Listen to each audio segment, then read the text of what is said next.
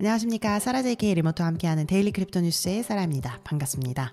daily crypto 뉴스는 비트코인, 이더리움, 전 세계 암호화폐, 블록체인 업계 소식을 매주 평일 전해드리고 있습니다. 1월 31일 수요일 에피소드 시작합니다. 데드라인의 보도에 따르면 아마존 MGM 스튜디오에서 레슬칸이라는 제목의 영화를 개발 중에 있다고 합니다. crypto 뉴스에 무슨 영화 개발 이야기인지 하는 청취자분들 있을 텐데요. 이 이야기의 주인공은 바로 일리아 리센슈타인과 헤더 모건입니다. 이 두 사람은 암호화폐 여러 가지 범죄 사건들 중에서 엄청 유명하게 스캔들을 냈던 인물로 알려져 있는데요. 2022년 어, 체포되었던 두 인물이고 이 영화에서 이 두 사람의 암호화폐 범죄를 그렸다고 합니다. 이들은 체포 당시 비트코인계의 보니 앤 클라이드로 어, 불리기도 했었는데요. 제가 지금 이렇게 웃으면서 이야기를 하고 있지만 당시에는 엄청난 사건이었습니다. 어, 2016년 일리아 리텐슈타인과 헤더 모건은 비트피넥스 아시죠? 비트피넥스 거래소를 해킹해서 수십억 달러 상당의 비트코인을 자금 세탁을 했던 것으로 알려져 있습니다. 당시에 2023년 체포되었을 당시 법무부는 리텐슈타인이 여러 가지 고급 해킹 도구와 기술들을 사용해서 비트피넥스의 네트워크에 접근을 했다고 어, 보고를 했고요. 리텐슈타인이 통제하는 암호화폐 지갑으로 약 12만 개. 아, 상상이 가시나요? 한 개로 천만 원 단위인데 12만 개 비트코인을 이체했다고 하네요. 어, 말을 하면서 제가 손에 땀이 날 정도인데요.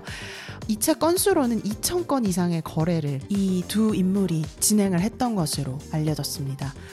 어, 당시에 사실 이 사건이 단순한 해킹 사건이었으면 이제 넘어갈 만한 이야기이긴 한데 암호화폐 업계 해킹 사건이 워낙 많으니까요. 근데 비트피넥스가 어, 굉장히 굉장히 큰 거래소이기도 했지만 어, 이 일리아 리스텐슈타인과 헤더 모건이 커플이라고 했었잖아요. 그래서 이 헤더 모건이 어, 범죄를 했으면 좀 숨기거나 이런 부분이 있어야 되는데 온라인에서 자신의 음악 페르소나로 래퍼가 된다면서 월스트리트의 악어라고 자신을 지칭을 하면서 굉장히 이상한 랩 영상들을 많이 올렸었어요. 그래서 사람들이 물론 온라인에서는 별의별 인물들이 다 있겠지만 뭐 랩을 잘하는 것도 사실 아니거든요. 근데 굉장히 저 quality의 영상을 이렇게 올리면서 자신의 어, 이런 flex를 한다고 할까요? 이런 모습들을 보여주면서 사람들이 굉장히 이상하게 생각을 했었는데 어, 이런 수십억 달러 상당의 해킹을 진행하면서 자금 세탁을 한 것으로 밝혀진 인물이 래퍼로 활동을 했던 동일 인물이다라는 것이 밝혀지면서 엄청난 스캔들이 이루어졌던 것으로 기억을 합니다.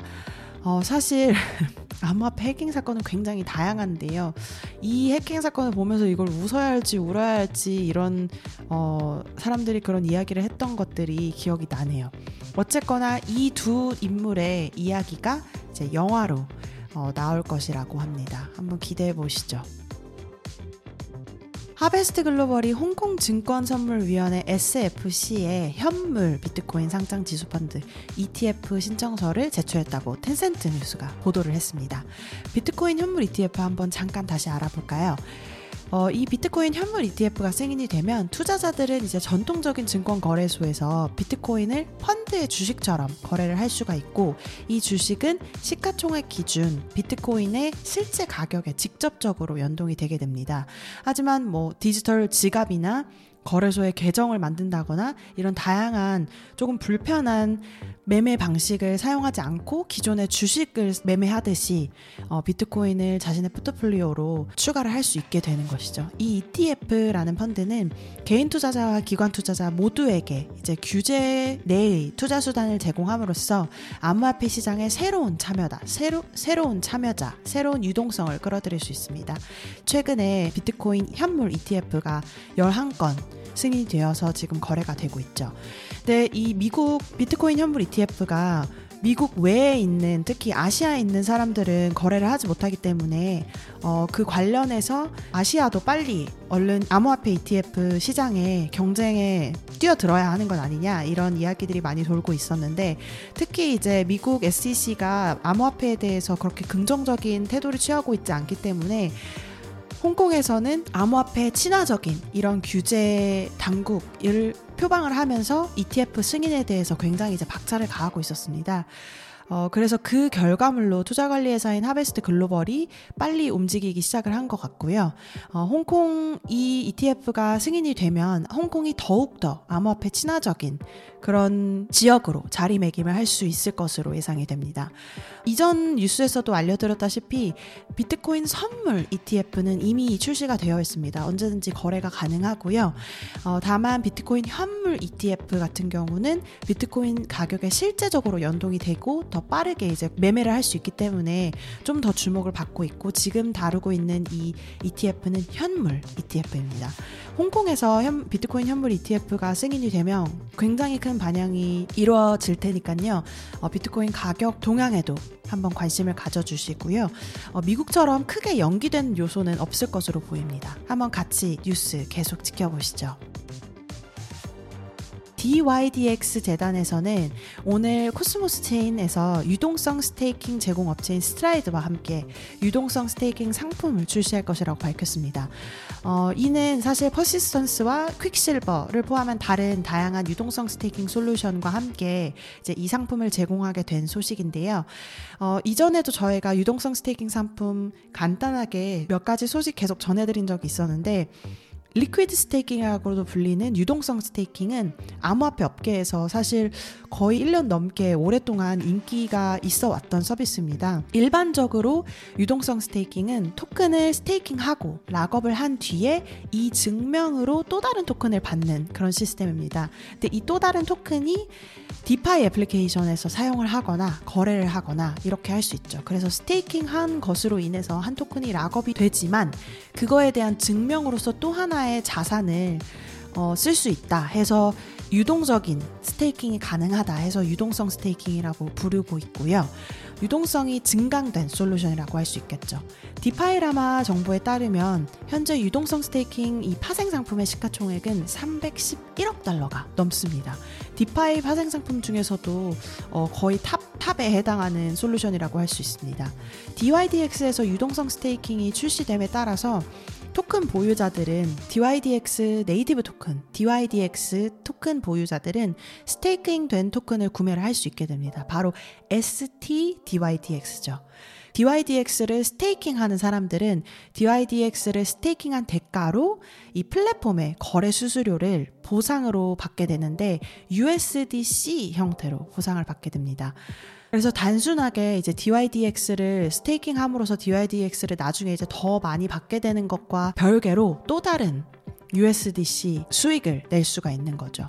DYDX 체인을 보호하고 참여하는 동시에 추가 수익도 얻을 수 있다는 장점이 있습니다. 그러니까 다시 한번 정리를 해보자면 스테이킹을 하면 토큰을 이제 락업을 해두고 시간이 지남에 따라서 이자를 받는 그런 간단한 솔루션만 제공을 할 수 있었는데 지금은 유동성 스테이킹이 출시가 되면서 내가 락업한 토큰에 대한 이자는 물론이고 lock-up한 거에 대한 증명으로 발행이 되는 토큰에 대해서도 또 어떤 자산으로서 다시 추가 수익을 굴릴 수 있다 이런 이야기입니다. 어, liquid staking, 유동성 staking에 관련된 인기는 아직 사그라들 기미가 보이지 않거든요. 그래서 혹시라도 관심이 있으시면 어, staking 자체가 조금 보수적인 투자 방식이기 때문에 그런 부분에 대해서 관심이 있으시면 유동성 staking도 한번 확인을 해보시면 좋을 것 같습니다.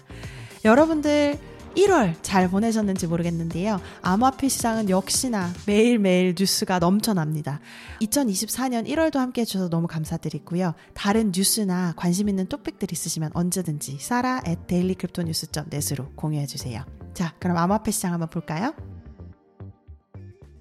공포와 탐욕 지수를 보시면 60으로 어제랑 비슷비슷하게 탐욕 지수에 머물러 있고요. 빗썸 코리아의 차트를 보시면요. 현재가 기준으로 1위는 역시 비트코인 0.90% 내려간 5,876만 5천 원이고요. 2위는 연 파이낸스 1.70% 내려간 982만 원. 3위는 이더리움 1.20% 올라간 319만 2천 원. 4위는 메이커 2.57% 올라간 275만 9천 원. 5위는 BNB 0.24% 내려간 41만 9,500원. 6위는 비트코인 캐시 1.49% 내려간 32만 3,400원이고요. 7위는 솔라나 4.18% 내려간 13만 7,700원, 8위는 에이브 5.06% 내려간 12만 200원, 9위는 일루비움 0.57% 내려간 10만 4,500원, 10위는 비트코인 SV 3.82% 내려간 9만 5,600원에서 거래되고 있습니다. 세계 시장으로 넘어가서 BitDegree의 top crypto gainer 1위를 보시면요. Luna Rush라는 프로젝트의 ticker LUS가 196.06% 올라간 0.0040달러에서 거래되고 있고요. top crypto loser 1위는 Brother Music Platform이라는 프로젝트의 ticker BMP 라는 토큰이 47.52% 내려간 0.0000527달러에서 거래되고 있습니다. 오늘 1월 31일 수요일 daily crypto 뉴스 소식은 여기까지 전해드립니다. 여러분께서 이용하시는 팟캐스트 플랫폼 팟캐스트 채널에 들어가셔서요. 언제든지 리뷰 남겨주시고요. 좋아요 눌러주시고요. 유튜브에서도 구독, 좋아요 항상 부탁드립니다. 내일 다시 뵙겠습니다. 감사합니다.